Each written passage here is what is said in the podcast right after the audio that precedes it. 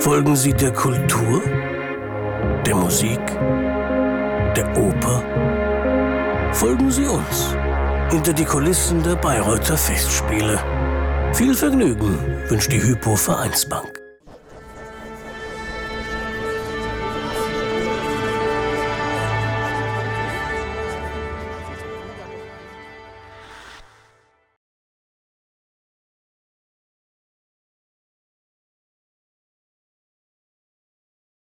Ja, dieses Bühnenbild besteht im zweiten und dritten Akt hauptsächlich aus Pappkartons. Und wenn ich jetzt so diesen ersten Akt, diesen doch sehr spektakulären Datenstromverhau angucke, da sehe ich eigentlich jetzt auch nur so auf Holzplatten, Drahtdinger und alte Gartenschläuche. Ist das richtig? Ja, nicht ganz. Also was Sie hier sehen, sind letztendlich, wie Sie schon sagen, Holzplatten, auf denen Zahlen angeordnet sind. Wir haben hier mehrere Stellen von 6 bis 10 Ziffern rein. Die rasen dann durch.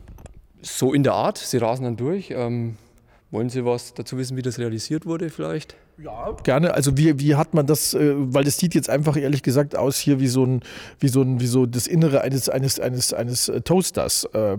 Das läuft aber wahrscheinlich eben alles eben elektrisch gesteuert, dass man sozusagen die einzelnen Zahlen sieht. Ich sehe jetzt hier eine 6 zum Beispiel. Ist das richtig? Ja, Sie sehen vorne dran eine 6. Also diese Zahlenfolge besteht aus 10 einzelnen Ziffern von 0 bis 9. Natürlich nicht chronologisch angeordnet, weil sonst würde man die Ziffern in der Tiefenwirkung nicht mehr erkennen. Das heißt, mit einer speziellen Reihenfolge, hier oben die 6, realisiert wird das Ganze dann über sogenannte Presets, wo über die Lichtsteuerkonsole angefahren werden. Wir stellen eine vordefinierte Zahl ein. Das war auch die künstlerische Anforderung, auch des Bühnenbildners, dass man sagt, man hat zum Beispiel eine Zahl von 3.256.000 und genau diese Zahl soll in 30 Sekunden auf 0 zählen. Und das wird realisiert dann über Lichtstimmungen und Presets, die gespeichert werden. Und in diesen Gartenschläuchen, was ist da drin? In den Gartenschläuchen verbergen sich letztendlich, wie es vielleicht jeder schon kennt, handelsübliche, ganz normale LED-Stripes, LED-Bänder. Wo ich auch meinen Garten mit anleuchte zum Beispiel. Wenn Sie das möchten, können Sie das auch tun. In dem Fall etwas hochwertiger wie das, was Sie wahrscheinlich in einem Garten verbauen. Aber vom Prinzip her ist es schon so aufgebaut.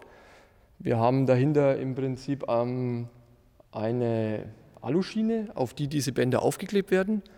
Und über diese Bänder kommt dann so eine Art Installationsschlauch, in dem sich aber ein Weichzeichner verbirgt. Somit erreichen wir eigentlich, dass man die Lichtquelle nicht mehr erkennt. Die Wände haben ganz verschiedene Interpretationsansätze in den letzten Jahren heraufgerufen und das ist auch gewollt. Also der Bühnenbildner Christoph Hetzer und Jan Philipp Gloger, der Regisseur, haben sich zusammen diese Wände ausgedacht und konstruiert, entwickelt und wollen damit eine Welt beschreiben, eine Atmosphäre dieser Welt beschreiben, die extrem beschleunigt ist, die extrem temporeich ist, die undurchschaubar ist, die extrem viele Zusammenhänge, Vernetzungen, Verdrahtungen hat und so weiter.